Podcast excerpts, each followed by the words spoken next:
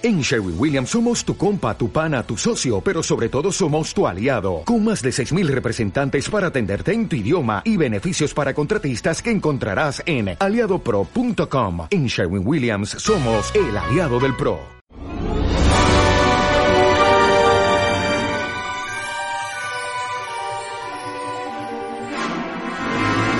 No es para tanto. Con Miki Blanco y Manuel Valera. Hola, bienvenidos a No es para tanto, capítulo 5. Hoy nos subimos a bordo del barco más famoso de la historia. Acompañamos a un joven artista que viaja hacia América y que va a conocer a bordo a una chica de buena familia, pero absolutamente infeliz por su próxima boda con un millonario. Los problemas de ambos no serán nada comparados con el enorme iceberg que el buque se va a encontrar en su camino. Hola Manuel, ¿qué tal? ¿Cómo estás? Muy buenas, Miki. Pues aquí hoy para hacer el No es para tanto con chalecos salvavidas. Venga, pues vamos a por ello porque hoy efectivamente nos preguntamos si Titanic, la película del 97 de James Cameron, es para tanto o se hunde. Hace ya casi 23 años de una película que batió todos los récords, Manuel. Sí, nosotros la vimos en España a principios de 1998. Han pasado 22 años, más de 22 años, y durante todo este tiempo yo he tenido siempre muy mal recuerdo. Esto lo tenía tan arraigado hasta el punto de que ni siquiera sabía o no recordaba por qué yo tenía un mal recuerdo de la película. Así que Ahora la he vuelto a ver para hacer este No es para tanto y tengo muy claro por qué pensaba lo que pensaba. Yo creo que eh, además de una película lo veo como una gran superproducción, pero no solo cinematográfica. Creo que lo que hizo James Cameron en realidad fue una gran operación de marketing, no solo una película. Es decir, todo aquello que se dio en aquel momento de con los miles de detalles tan fidedignos a como había sido en la realidad, no eran solo por eso, por la parte cinematográfica, sino que eran en gran parte como una operación de venta que él hacía. Y en eso me parece que la película es incomparable es decir, el resultado de, de ese megaproducto de marketing me parece incomparable. Sí, desde luego ahí no hay que ponerle ningún pero. James Cameron, hay que recordar, es un fanático del Titanic. Siempre lo ha sido. Es un Titanic maníaco, podríamos decir.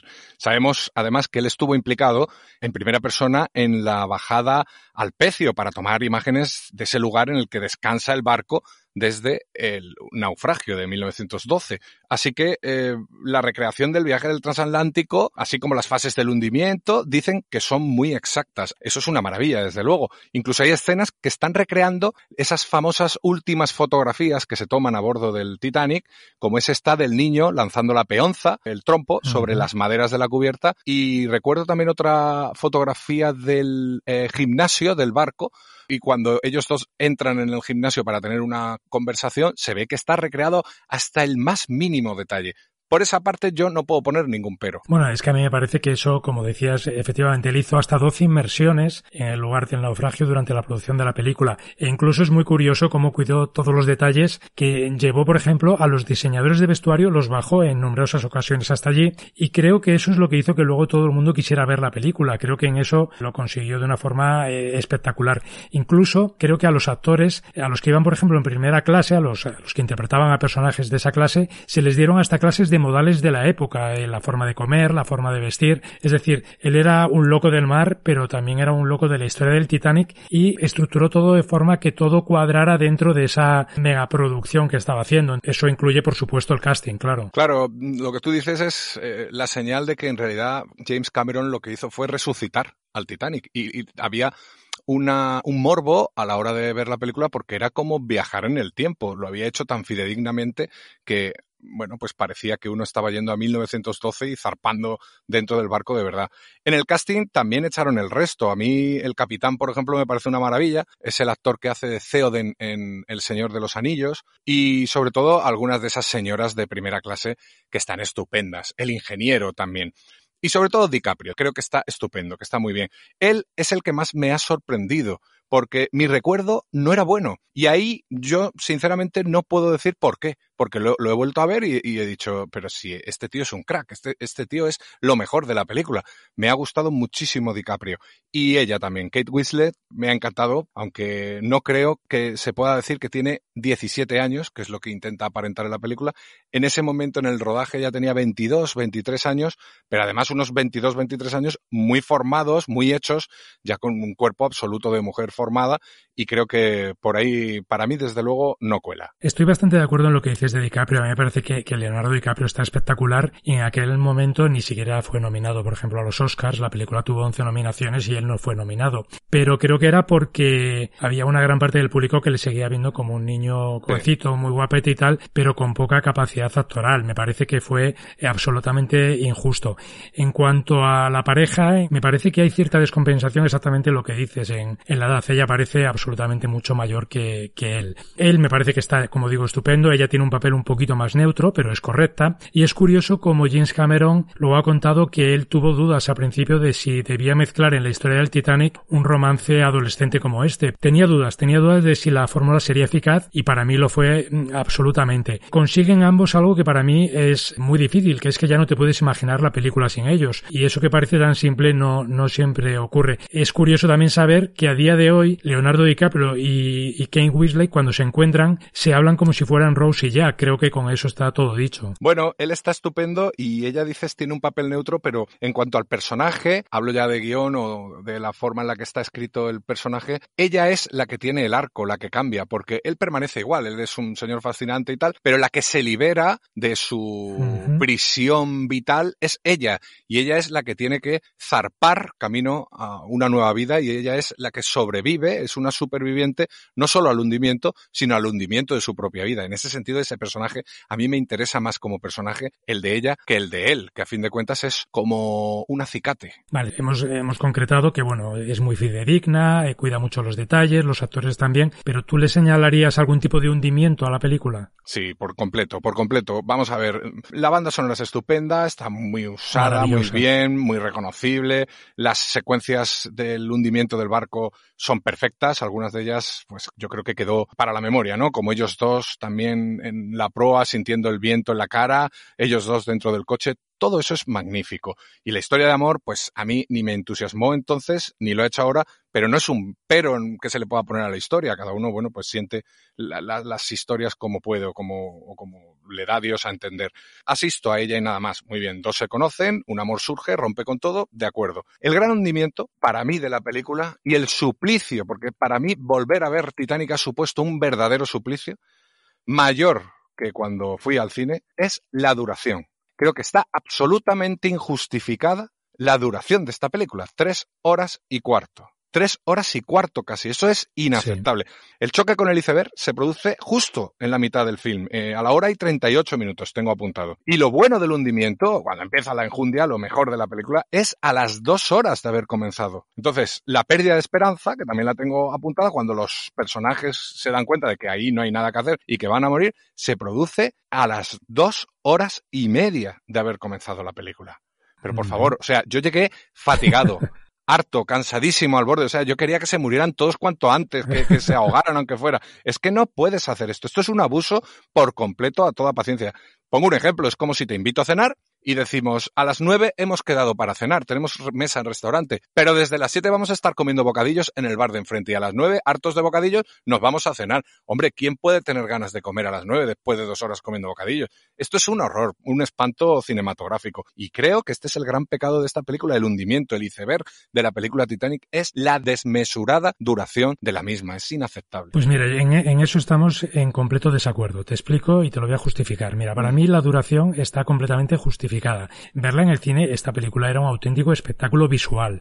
Entonces yo creo que una vez que te metes en eso y en ese semejante presupuesto, semejante mastodonte, tienes que, que exprimirlo y hacerlo, hacer una película larga. No sé si tan larga, pero sí bastante larga.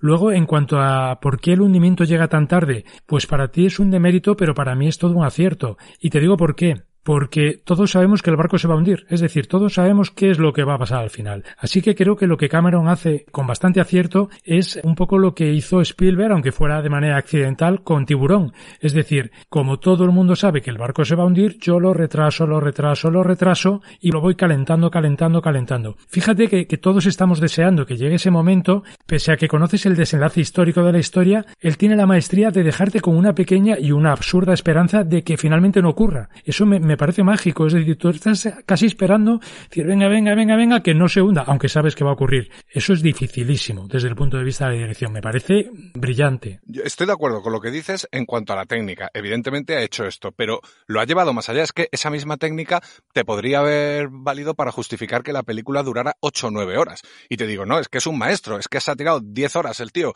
mm, mostrándome el Titanic y después viene ya el hundimiento. Bueno, en algún sitio habrá que poner el, no sé, el, el, listón, ¿no? El decir hasta aquí. Y para mí ese hasta aquí está sobrepasado por completo. Yo no puedo estar una hora y 40 minutos esperando a que empiece una película. No, no, no, no. Yo estaba harto. Yo deseaba a ver si cae una bomba por lo menos y, y se hunde todo mucho más rápidamente. Bueno, uno de los puntos clave, evidentemente, o el punto clave, es el momento del hundimiento. ¿A ti qué te parece? ¿Te parece que está bien recreado? Eh, ¿Le ves algún fallo? ¿Cómo lo ves todo ese momento, toda esa secuencia? Bueno, hay cuestiones eh, anecdóticas. Ellos, eh, después se ve como la, gente que queda flotando alrededor del barco muere por hipotermia. Lógicamente, ese agua está a una temperatura inasumible, en que minutos te has muerto, y sin embargo, durante el hundimiento, ellos van y vienen, bucean, tienen el agua al y con una temperatura igual del agua a, a, poquísimos grados y sin embargo dentro del barco esto no parece afectarles. Es un detalle menor, a mí esto no me, no me importa porque aunque sea una película fidedigna no deja de ser una película, no le estoy pidiendo que sea un documental. El hundimiento es magnífico, eh, a mí se me hace hasta corto después de todo esto porque está muy bien recreado, está muy bien la banda, está muy bien la dignidad del capitán o, o su desesperación, la dignidad del tipo que se pega el tiro, la falta ya de esperanza, ellos dos al final. Bueno, todo eso está bien. El hundimiento para mí es lo mejor. La banda de música que sigue tocando, me quedo con ella. Sí, a mí también el momento del hundimiento me parece, me parece magnífico. Me parece magnífico porque crea una tensión dramática enorme y en, una secuencia que es eh, realmente larga también. Pero está muy bien, está muy bien y además ver cómo Cameron se, se dedica a cuidar los detalles. Lo que dices, por ejemplo, del agua, realmente ese agua evidentemente no estaba a un grado, no estaba a punto de congelarse, pero él se preocupó mucho de que estuviera a 10. Es decir, es un agua que estaba helada para que los actores pudieran un poco tener cierta dificultad, ¿no?